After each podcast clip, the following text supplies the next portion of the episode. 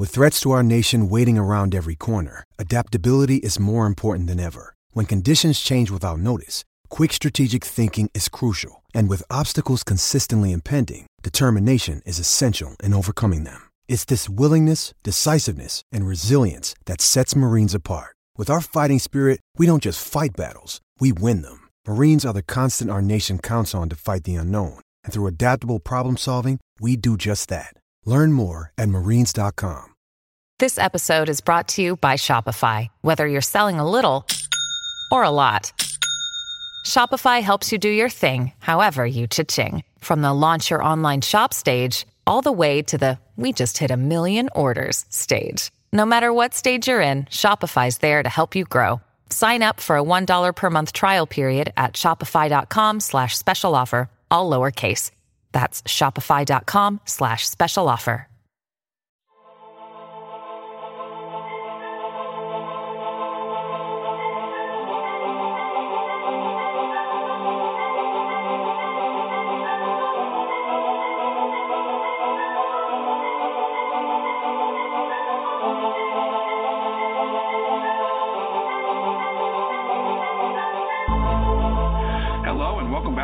Chalk Talk podcast. This is our our second episode of the evening that we're recording. Uh, those of you that listened to the basketball episode first knew that this one was coming. Um, once again, I am your host, Andy Mitz. I'm joined today by Mike Plank. How are you doing tonight, Mike? I'm doing pretty good, Andy, but I'd prefer if you would uh, refer to me as R C T's football expert or inside, insider. R C T's football insider, Mike Plank. F- football insider and fanatic, Mike Plank, right? There we go. Makes you sound more important. Very, okay, okay. That that will be your official title from now on. How how's that? Sounds good. All right. So, uh, obviously today being uh, Wednesday, the seventh of February, with National Signing Day, uh, a little bit watered down compared to previous years just because we had the early signing period. So, um, but K U still did manage to, to sign a few players today. I believe there was a total of five we signed, including one surprise signing. Uh, the second straight year that we had a surprise signing on signing day that we had no clue was coming. So um, let's go ahead and start out uh, just by kind of recapping the class. I know we, we had a podcast a little while back where we talked about the the, the early signing period. Um, and, and who all we got there. But um, you actually put an article up on the site today that was talking about the kind of just recapping what we had, talking about who we were expecting to get. Um, is, was there anybody that, that signed today specifically that really jumps out to you as, as a guy that, that fills a particular need that we had, or is, um, you know, kind of gives us some sort of reason for optimism after the, uh, the kind of pessimistic view we had last time? Well, of the guys that signed today, about the only one that you can even kind of get excited about is the surprise signing. And the kid we're talking about is, his name is Kenny Bastida. I, I don't know if I pronounced that right. Um, out of Florida, a prep linebacker, three stars. Uh, but had a very impressive offer list, though. Uh, but the thing is, is I mean, we're we're pretty set at linebacker for twenty eighteen. Uh, You know, Deneen's going to be back, and Loniker's going to be back, and a bunch of other guys who spelled them are going to be back. Um, you know, Ogbibor and uh, Drew Prox and and uh, Kyron Johnson, those guys are all going to be back. So the linebacker corps is actually pretty loaded for Kansas for twenty eighteen. Um, so, I mean, if, if this kid is going to see the field, he's going to be a stud. Um, I, I do think maybe he'll see some special teams action, um, just kind of based on, you know, his size and, and his offer sheet. But uh, I, don't, I don't know that we should expect him to see uh, see him in a linebacker position in twenty eighteen. Uh, but, you know, as, as for the class as a whole, uh, we've already talked about most of these guys, I guess. Um, it, it just seems, you know, half of the class or more has offer sheets from Sunbelt and MAC schools. There are right. a couple guys to get excited about. You know, Corion Harris, obviously. You know, K U's first ever top one hundred recruit. Um, Anthony Williams uh, was a top two hundred recruit, Puka Williams, uh, and a Louisiana State Player of the Year. Um, and, you know, outside of that, I don't know that any of these guys are going to contribute right away. Um, the class is real heavy on defense. Uh, there's four offensive linemen in it. Uh, I mean, the Jacks only signed four offensive players total. Um, and two of those were quarterbacks. So yeah. I don't know. I I mean, Yeah, I was like, definitely surprised. There's not a lot to look forward to, I guess. Yeah, I mean, given the fact that, you know, the offense is the the part of the team that completely fell off a cliff last year, I was expecting there to be at least a few more offensive signings. Um, you know, and, and looking at, you know, th- there was two Q Bs that got signed, Miles Kendrick, uh, a, a JUCO transfer coming out of San Jose, um, and then Terry, or I'm sorry, Tory Locklin, uh, who who is a, a prep player. His other offers were from New Mexico State and Georgia Southern. Coming out of Texas, he's a he's a three-star on two forty-seven and a two-star on Rivals. You know, n- neither of these guys really seems to be an automatic, you know, this is a guy that you're really looking at um, to, to to step in and start playing. I mean, there's a lot of question marks at the Q B position. And the hope was that maybe Kansas would try to go and sign someone. Now, the big story when when Locklin committed was, you know, he's he's a two-star guy out of the middle of Texas. Um, you know, kind of sounds fairly similar to a guy like Todd Reising. Um, you know, we we, we kind of had that discussion a little bit that it's it's obviously extremely optimistic to think that this coaching staff can get anything out of him like Mangino got out of Reising. So, um, but, you know, I mean, just the fact that, right, we, we focus so much on defense, which supposedly was going to be the strength of our team last year, you know, coming off the year before where the defense was supposed to be good. Um, you know, we, we, we definitely need to have defensive guys brought in uh, to kind of replace some of the guys we're leaving. And, and you know, the the other big news, obviously, being that uh, Dorrance Armstrong had, has declared for the draft since the last time that we talked about football. So um, there there is a hole there on defensive line. We do have a lot of defensive linemen in this class. I'm not sure we can really expect any of them to kind of step in and, and fill, uh, you know, that, those those kind of shoes. Not that you would expect a freshman to anyway, but you know, I'm not I'm not sure how you can say that the line does anything but take a step back this year. Um, well, you know, um, let, let me address two things real quick. Um, Tory Locklin, for one, yeah, he's committed, but his paperwork didn't come through today, so he's not signed yet. Oh, um, see, I, I missed that. Least, yeah, at least from what I can tell. And then the other thing is that we signed four offensive linemen in this class. Only one of them is a JUCO player.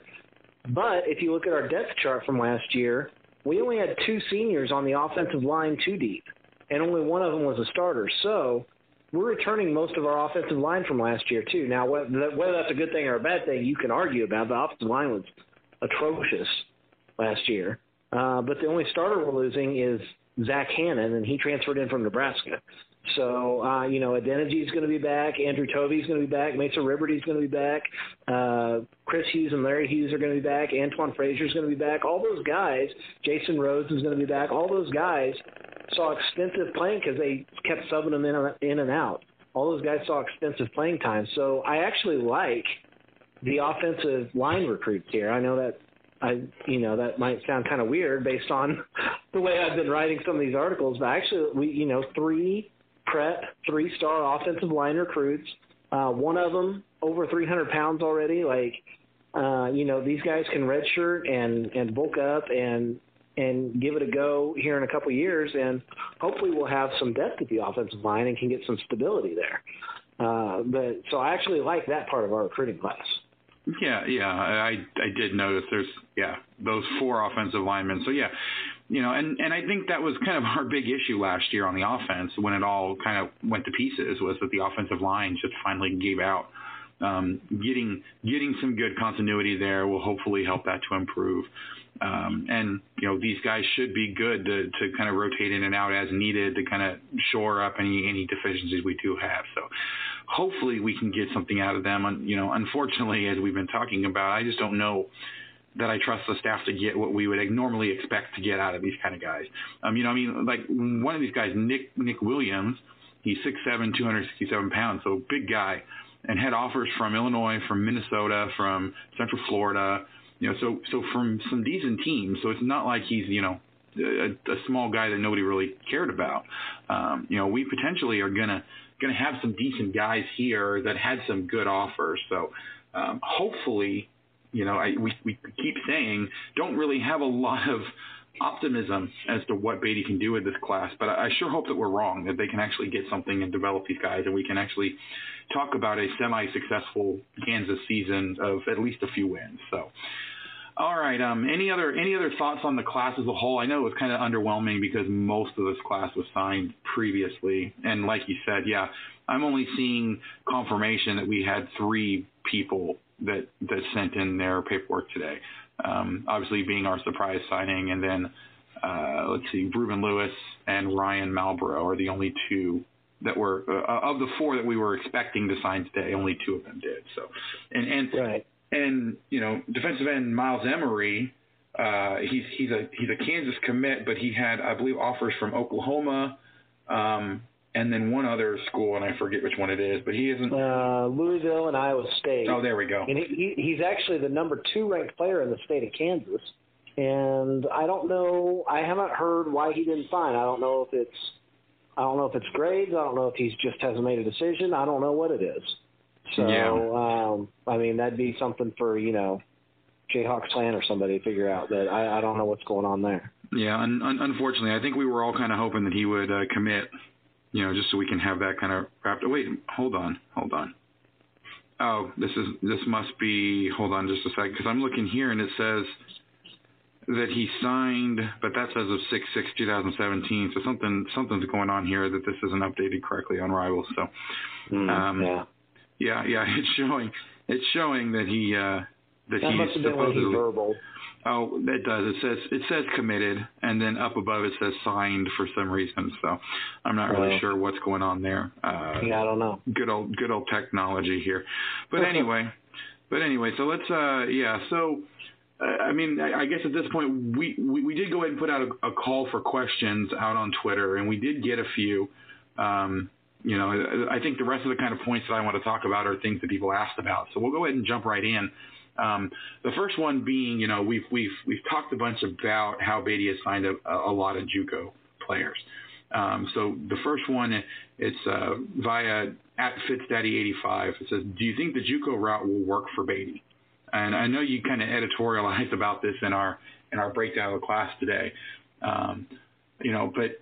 Do you, I mean, do you think that this is a strategy that could work for Beatty? Um, you know, I know we've we've seen it with Charlie Weiss in the past, and it, it obviously didn't work out very well there. But, um, you know, obviously just just because it didn't work out one time doesn't mean it's not possible that, that Beatty could get it to work.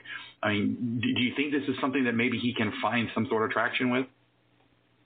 Well, I honestly, no. I hope I'm wrong. I do. I want Beatty, I don't. I want David Beatty to succeed. I really do.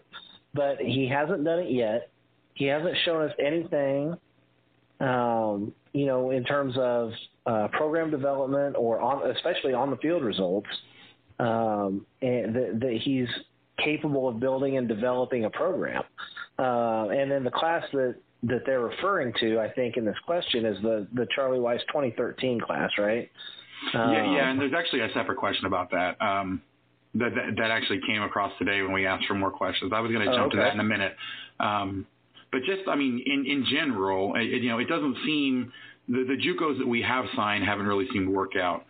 Um, you know, I, I don't know that it's reasonable to expect that it's going to be any different. But since, since you went ahead and brought it up, uh, I'll, I will go ahead and read that question as well because because these yeah. are, are definitely related. It's via uh, – it's from – at Sammy Ingleson, is there any reason to think that this JUCO heavy class will work out any better than the Dream Team signed by Weis?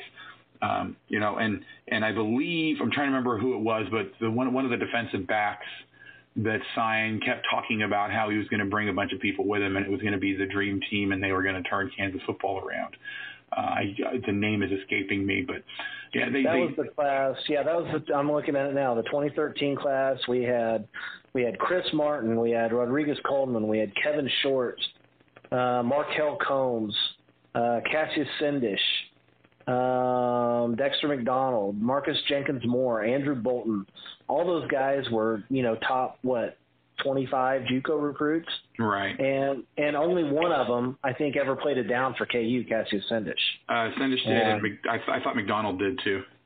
Oh, McDonald. Yeah, you're right. You're and right. then, and then I think there was one other one, but he wasn't really a, a big, you know, right. he, he didn't yeah. end up playing a lot and making a, a big impact. But he was definitely. I mean, so so we had a few guys, but yeah, most of those guys, you know, flamed out pretty quickly. Um, you know, kind of, kind of to that point, and, and, and I did promise um, you know, and in response to that, that, you know, I, I agree. I don't think this will work out any better than it did for Weis. Um, but and an interesting point to this, and this is actually something that, that Fetch re- retweeted from the Rock Chalk Talk account on Twitter. It was an article by Matt Galloway, um, you know, talking about how David Beaty insisted that this isn't anything like that. And, you know, there is kind of a, a few points that he makes there that I think are definitely worth noting, um, you know, that can kind of give us a little bit more optimism and thinking that potentially, uh, you know, we, we may see something effective out of this. It's uh, over on this on on C J C J Online. Um, again, it's it's written by Matt Galloway. Um, you know, obviously D- David Beaty has heard all the criticism uh, from from pretty much everybody, and he was ready with a bunch of stats about this. Um, you know, so he's saying this, uh, you know, it, it talks about how there's eleven junior college transfers and one graduate transfer of, of the twenty-six players we got. Um, and so everybody is kind of thinking that this is just like with, with Charlie Weis. But he basically said, you know, um, you know, that, that it's a lie that, that uh, having all these junior college guys are going to per- perpetuate that problem and get us back to where we were. Um, he, he does make some good points. You know, we have uh, quite a few of these guys have – three years of eligibility left, or, you know, four years to get three years in. So, um, you know, there is there is the potential for a lot of these guys to make more of an impact than you typically see from JUCO guys, just because they have that extra year of eligibility, which is which is a great thing going for them. The other thing too is, you know, Charlie Weis was, for for all the talk about how he shored up all the academic and, you know, made sure people actually went to classes and did things like that, he signed a lot of people that had academic eligibility issues coming in. You know, either there was questions about their high school transcripts and they weren't able to play immediately, and so they had problems at their first school and he took them on as transfers, um, you know, or they had to go to the JUCO route because of academics and then he took them on at that point. Um, you know, or he just had a bunch of guys that had a bunch of questionable character issues coming in that he was willing to give a second chance because of how talented they were. You know, the one thing you can say about David Beaty is that all the guys he's brought in have at least played or on track to play. And this was a point that he made here. You know, the only two guys, uh, the only two players that he has signed as a JUCO transfer that have not played or are, you know, or redshirted last year with the anticipation of playing this year, Um, there's two guys that had their career end because of medical issues. So it's not like we're we're on the same track of, you know, we're bringing in a bunch of questionable guys, giving them an opportunity and hoping that we can score a home run with them. We're bringing in what should be solid guys that you can kind of build a, a stopgap program out of until you can get in a bunch of prep guys you can, you know, build the long-term program from. Um, we just haven't seen the results on the field. So if there is any reason to think that maybe this might work when it hasn't in the past, it's the fact that we are getting guys that have that extra eligibility and we're getting guys that are actually able to make it to the field. Um, so, you know, so there is at least a chance that we can get something productive out of them. Now, granted, there's no guarantee, given the way that this class or this coaching staff has shown they can develop talent, to really think that we're going to get that potential out of them. Um, but I mean, do you do you agree with, with that assessment there, that at least we have an opportunity there, or, you know, are we are we so hampered by the what seems to be the X's and O's deficiencies of this staff that it's not really going to matter even if we get these guys on the field? I mean, I yeah, I, I get and just. So you're aware, I guess, uh, Jesse Newell wrote a similar article based on David Beaty's quotes um, at the Kansas City Star. Um, but I, I've read both of those pieces. Uh, and, and I get the, what he's trying to say there, that, you know, he, he's recruiting the right character guys, and, and that it, it's better if the guys qualified out of high school and then chose to go to JUCO instead of going to a four-year college somewhere, which, which they would have been qualified for. But I, I just, I, I guess I just don't see how that makes a difference. um, and, and a couple of other stats that, you know, kind of get thrown back at him, you know, yeah, this, depending on where you look, this class is ranked in the top fifty or sixty or seventy ish. So, you know, around the middle tier, I guess you'd say, of college football. Well, last time K U was ranked that high in recruiting was, guess what? twenty thirteen. Um, and, and all of the guys that Weis recruited had offers from wherever they wanted to go. I mean, they could have gone to Alabama. They could have gone to Oklahoma. They could have gone to U S C. They could have gone anywhere, and those schools would have taken them. Um, and, you know, obviously I don't know what he would have done at that point, but probably just taking different JUCOs. yeah, right. But uh, uh, I, I just I kind of wonder if Beaty's definition of uh, uh, of success is the same as ours. Like when when I think of, you know, the process is working and we're being successful, I think of wins. I don't think of, oh, hey, the guy is going to class and and, and is on the two deep and is playing in games. Like that's that's not success to me. I mean, compared to the Charlie Weiss era, it's success. But, you know, so I, I, I think I do kind of feel the way that you do. Like, success is production on the field in, in terms of, of wins, and or, or at least not losing by forty to, you know, M A C teams. Um, I just I, I, I just don't think it'll make a difference with the current staff. Yeah, and, and actually looking at, at Jesse Newell's article now, Um, he, he gets the money quote here at the end because um, Beaty was asked if, you know, two thousand eighteen is going to produce better results. And, and um, you know, we had quite a few of these during the during our, our previous episodes during the football season um, where Beaty says something that sounds really good at first but then completely shoots himself in the foot. He says, we had a very, very precise plan for how we were going to add personnel, and we followed that plan, Beaty said. And we know it works because we've been using it since we got here. Which, you know, is, given the results that we've had since they got here, I don't know that you can say following the same plan that you've been following since you got here is any reason to think we're going to be successful going forward. So yeah, is work like yeah? What's the definition of works or working there in, in the context of the use? Like, it doesn't make any sense when you start to think about it. Right. Yeah. So the other the other thing that kind of jumped out to me, and it, it was actually another one of our questions um, that we had gotten last week when we originally asked, and we're going to do this, the kind of preview.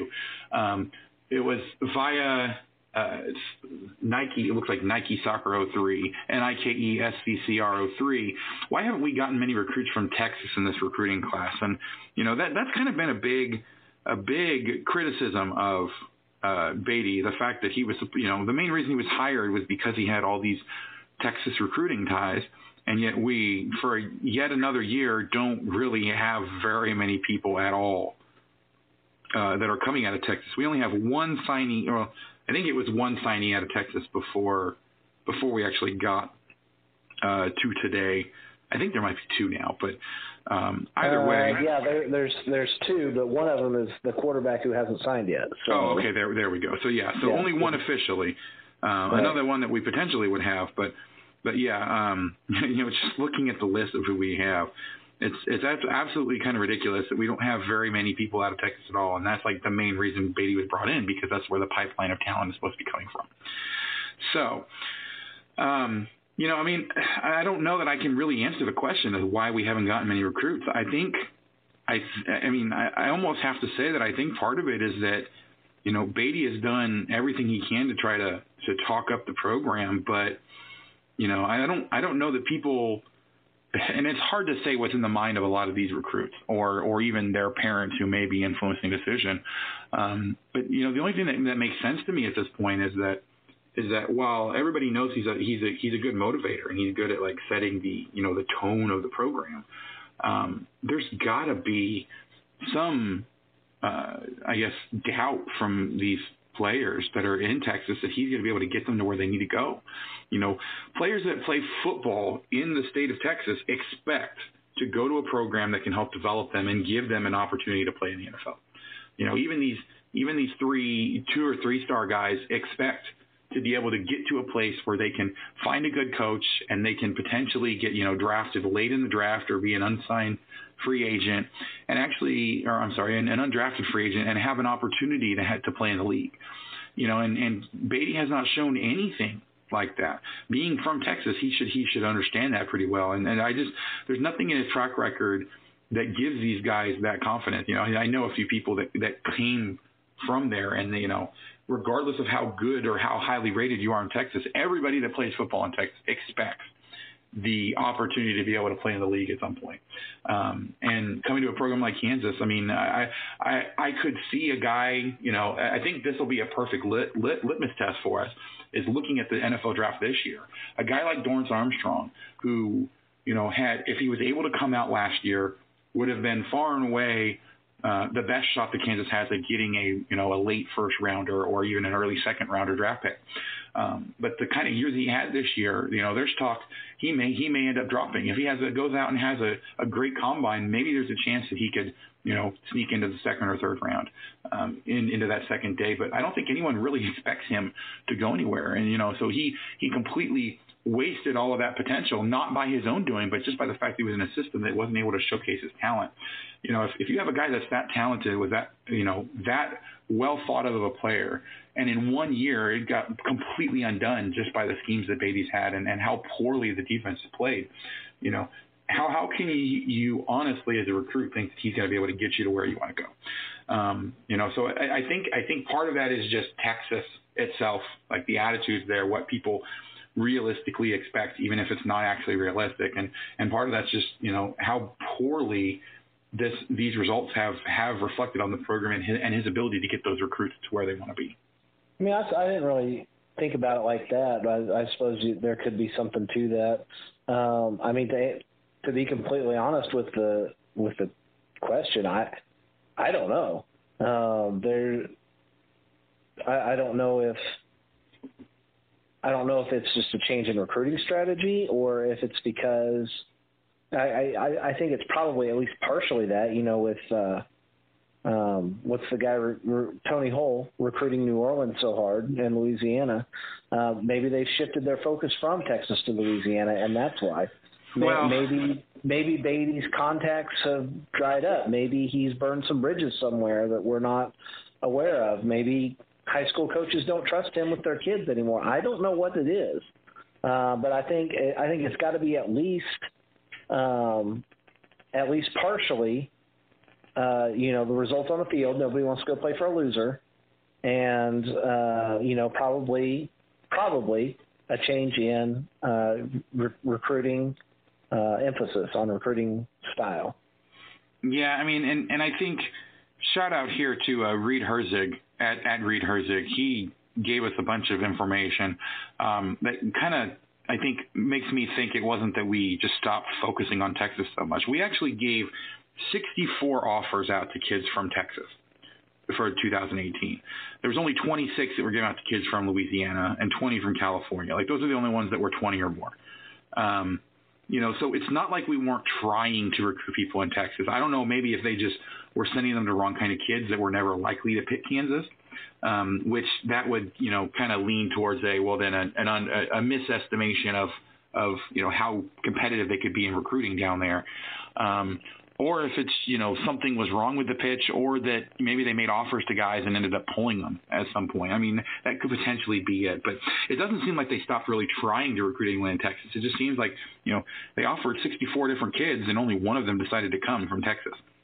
So it's it's a little a little surprising that there was such a low rate of people accepting offers. Um, but, you know, part of that, too, may just be that there was, you know, there was there was more exposure to some of those guys. Um, you know, we, we only ended up getting two guys overall from Louisiana. So it's not like, you know, even though we put twenty-six offers out there in Louisiana, like we had a, a ton more success. Um, but yeah, I just, I, I don't really know how to explain it. I, um, you know, I wish, I wish that I had an explanation for it, but all right. So I guess, you know, really the only thing left to do at this point, talking about football is, um, you know, I mean, are you are you optimistic at all that we're going to get any kind of progress at all um, based off of this class or based off of, you know, anything that we heard in the last couple months for surrounding the program? Um, I am not optimistic at all for the twenty eighteen season there, and I haven't started analyzing it yet. I mean, we we were, and Beatty said this in some of his postseason press conferences, you know, we were one of the youngest teams in college football. We're returning a ridiculous number of people off of our two deep. We only had fifteen seniors last year, um, and we're not losing a lot of starters. Uh, uh, so there are reasons for optimism. You know, there's a new offensive line coach, and there's a new Uh, what secondaries coach or something, whatever Bill Miller was come, brought in to do. And so there are some things that you could point to and say, well, maybe this will be better, maybe that'll be better, whatever. But talking about the recruiting class first, to me, the eleven junior college transfers in this recruiting class is the staff publicly admitting that they can't develop high school talent. You know, this is their third class or fourth class. Like, they should have sophomores, juniors ready to step in on the two deep and and and, and produce. But instead, they're trying to plug these holes with all these junior college transfer players. Uh, so to me, it's a, it's an kind of like what Jesse Newell wrote. It's an indictment on the staff that they can't develop high school talent. Uh, and it, additionally, the team as a whole, you know, they couldn't get quarterback right last year. How are they going to get anything else right in twenty eighteen? Yeah. You know, unless they learn from that experience and. And, you know, maybe Carter Stanley won't break his hand in the offseason this year. I don't know. Um, yeah. But, yeah. I, I mean, the, the, the there's not there's not a lot of reason for optimism. You know, the Big twelve is still going to be loaded. Um, you know, we've got, what, Rutgers coming to Lawrence. We go to Central Michigan, which, I mean, we haven't won a road game since two thousand nine. Um, Unfortunately, they, yeah. Yeah. And then uh, you want to talk season oh, I, it, there's a very serious possibility this team goes oh and twelve next year. Nicholls State is not is not a pushover. Um, they finished number twenty-three in F C S last year. Uh, they lost in the first round of the F C S playoffs. They uh, earlier in the year they lost at Texas A and M by ten points. Um, they I looked this up earlier today. They're returning their starting quarterback, their four top rushers, four of their five top receivers, their two sack leaders, and their seven tackle leaders. Uh, like they're they're returning most of their team too, and that team nearly beat Texas A and M last year. And what would Texas A and M have done to Kansas last year? I mean, oh yeah, yeah no. I, I honestly, and, and I know it's hard to it's hard to do the you know the comparative scores game. Like it's not really something you can do. But I I mean Nicholls State is good. If they overlook them, they're going to get beat. If they get beat, they're going oh and twelve. Oh, yeah, no. And, and honestly, like if they actually put a line on that game, which I don't believe they do if it's F C S and F B S, um, I would fully expect Kansas to be an underdog in that game. Like, I mean, that's just the way it is. Um, yeah, so I'm not I'm not nearly – or I'm not anywhere op- optimistic about this team at all either. Um, you know, I'm going to have to see quite a bit. And I, unfortunately, I've been fooled so many times by, you know, the, the reports coming out of camp. Um, I'm going to have to actually see them win a couple games next year before I even start to think that they're going to have an opportunity to win any. So, uh, yeah, I wouldn't be surprised to see them drop that game against Nicholls State and then, you know, continue that momentum um, down into an oh and twelve season where we'll hopefully finally get to the opportunity to, to start again that we should have had this year. So I really hope that I'm wrong because I really want to yeah. have oh, no, a, good, yeah. a good team I, I to root for. So, all right. Well, let, let's go ahead and finish this up on a, on a positive note. There's a there, there's a program called it's called Go Team Impact. Um, they they actually are um, very similar to, to some of these like like Make-A-Wish Foundation and things like that. Um, they help kids that have serious or, or terminal illnesses get connected with. Um, Or, I'm sorry, serious or chronic illnesses get, get connected to like college athletic teams and things like that. There's a there's a kid by the name of Tabor Witt. Um, he uh, you know he he basically became affiliated with with the with the Kansas football program. Um, they basically go through you know like a mock signing and he becomes an, a, a a quote unquote official member of the team. Um, Kansas went all out on this today. They you know they they put out a bio that was you know as if he was. You know, an actual recruit actually signing and going to be playing. Um, you know, it has has a stats just like everyone else. They put up the uh, the the little video clips that they do for all the signees, uh, welcoming them to the university and everything like that. Just the you know the full press as if he was actually part of this. It, it was it was really really cool to see. Yeah, um, yeah. From uh, from the bio, you know, it talks about he's a he's a four foot ten, seventy-eight pound, I think it's there, seventy-one pound wide receiver. Um, which was which I thought was absolutely hilarious, talking about how he's a five-star recruit, you know, from all of the different rating services, and he he, he picked Kansas over every other school in the country. So it was yeah, it was, was absolutely hilarious to see.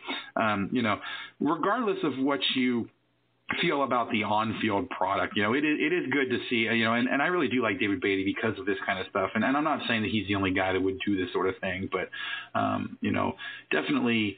kind of keeping keeping that um, good perspective on what really matters in life. And, and obviously, you know, we get upset talking about the on-field product, but, um, you know, you, you, you can't really go wrong from a moral standpoint or from a, from a, you know, feel-good standpoint of, of having a guy like David Beaty leading the program. I just I just wish he was a little bit more effective with the X's and O's, but yeah, better um, you football know, guys, yeah, yeah, exactly.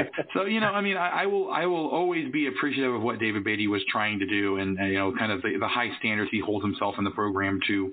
Um, but you know, hopefully something turns around soon, or we are finally able to move on to someone that potentially could give us a little bit more success. But uh, I, I definitely applaud Kansas for being part of that of that uh, Go Team Impact uh, effort. And, you know, it, it'll it'll be funny, fun fun to see the other ways that they get Tabor involved throughout the year. So, um, all right. Any, any other final thoughts on, on the football team or the recruiting class or anything like that before we wrap up? Uh, no, I think we uh, I think we covered what we wanted to cover. All right, that sounds good. Just a just a quick note for those of you guys that are paying attention. This wasn't National Signing Day just for football. Um, a bunch of retweets coming across as we were doing this uh, for the for the K U soccer team as well. They had their signing day today.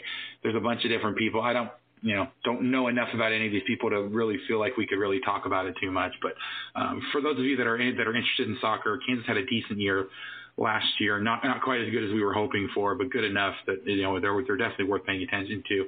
For for those of you that are interested, um, you, you can look up the Kansas Soccer Twitter, um, or just on Rock Chalk Talk. We we ended up retweeting most of those those tweets, so you can learn a little bit about the incoming class there, um, and, and and hopefully we can get ex- excited about about the uh, European football as much as you. I know you don't like to talk about that, Mike. So. but, but all right. All right. Well, we will go ahead and leave it there at that point. Uh, thank you to everybody that, that went ahead and sent in questions. Mike, thank you for joining me um, today. I, I wish we had a little bit better news to talk about with the football team, but um, you know, hope, hope, hopefully we get into the fall and, and we can actually find something positive to talk about at some point. So, um, yeah, let's go get that upset win over Nicholls State. Exactly. Upset win over Nicholls State. And then we can just keep upsetting all the way, you know, may, maybe we yeah. need to do another one of those videos that S B Nation takes way too seriously of why Kansas will win the national championship this year. Right. Cause that went over yeah. so well last year. Right. Oh, boy. All right. Well, we'll, we'll go ahead and leave that there. Um, again, as, as always, you guys can, can follow us uh, on, on Twitter at Rock Chalk Talk. Um, you know, on the site, obviously, rock, rock chalk talk dot com. You can email us at r c t s b n at gmail dot com. You, you can uh, talk with me or Mike directly on Twitter or on the site. Um, you know, we...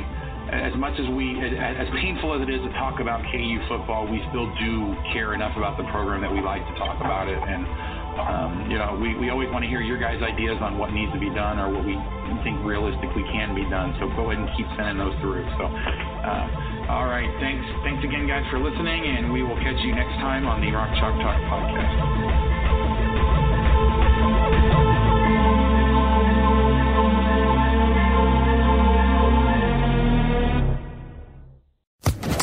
Social Podcast Network.